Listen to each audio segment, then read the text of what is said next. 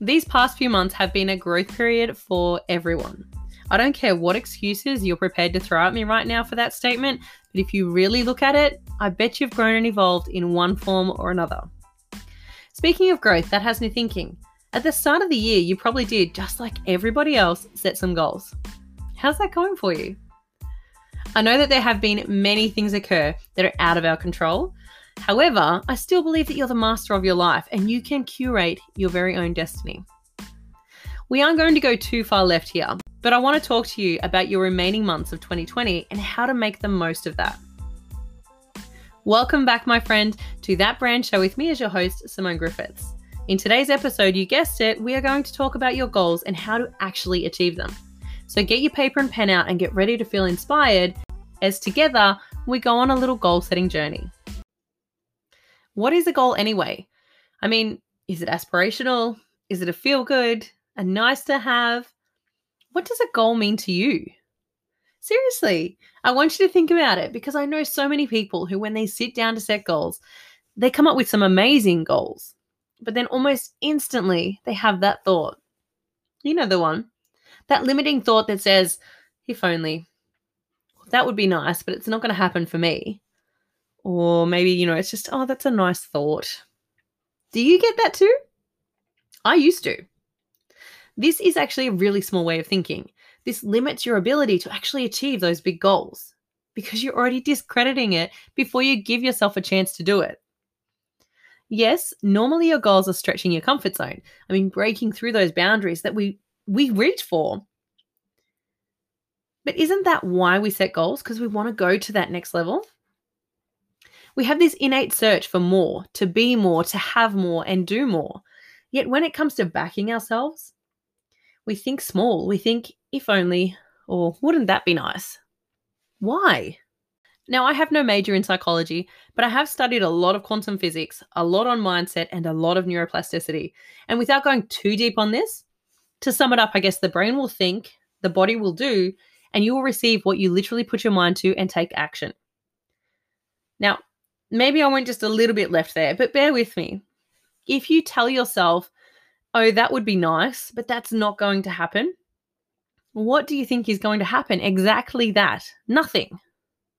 You're already discrediting yourself and your own ability to achieve something before you give yourself time to actually set out and get the goal. It's destructive. It's a destructive way of thinking. So, what's my advice when it comes to setting goals? Well, as you all should know by now, I personally am a dreamer. If I'm going to dream, I might as well dream big, right? So, I set these crazy, wild goals for myself and my business. And you know what?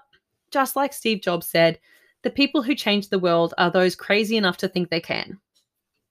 Sure, sometimes I hit the big goals, sometimes I make it close, but either way, I am always moving forwards. I'm always moving towards those goals, no matter how big or small they are. The way I look at it, when it comes to life, you want to do something you haven't ever done. So, what do you do? You read about it, you probably Google it, you might hire a coach or someone who can help get you there. You try it, you practice, and eventually you'll get there. So, in business, why are so many small business owners giving up after one missed goal? You can do one of two things. You can hire or outsource someone, bring them into your team. You can get the skills or the expertise that you don't have, the skills and expertise that you need to have to achieve your goal. Or you can go out and learn it, you can study it, and you can apply it to your business and yourself. Yet, so many people are still struggling, still playing small, and limiting themselves and their potential by not going after those big goals and absolutely discrediting it when they get that goal in the first place. Crazy. One question I've asked myself for some time now is whenever I want a big goal, something that if I were to tell you, something that if I was to tell any of you, you'd be like, well, that ain't going to happen. Or you'd be saying, well, she might just be crazy enough to get there. You know, the goals, like the, the big one, the one that your dreams are made of. I ask myself this Who am I that got me here? And who do I need to become to get me there? Who do I need to become? Let me repeat that. Who do I need to become to get me there? You see, I set goals that challenge me, that will push my boundaries and guarantee to stretch my comfort zone. These goals are a part of my journey. They take me to new heights that I haven't been yet as a person and as an entrepreneur. I mean, I might be a glutton for punishment, but I absolutely love setting these crazy big goals and aiming for it, going after it. What's the worst that can happen, right?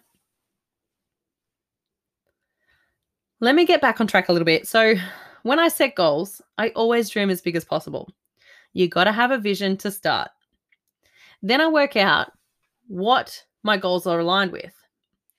So, in all things, if you've if you've gone through brand school, you'll know this back to front. But you should always have clarity on two things in life, in business, in relationships, it doesn't matter what. It's your what and your why. So, your purpose and your passion. So, when I have a big goal, I align that with my what and my why.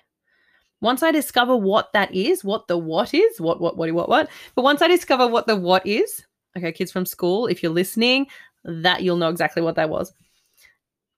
Once you work out your what, you can then align that with your why. You can then look at your passion and your purpose.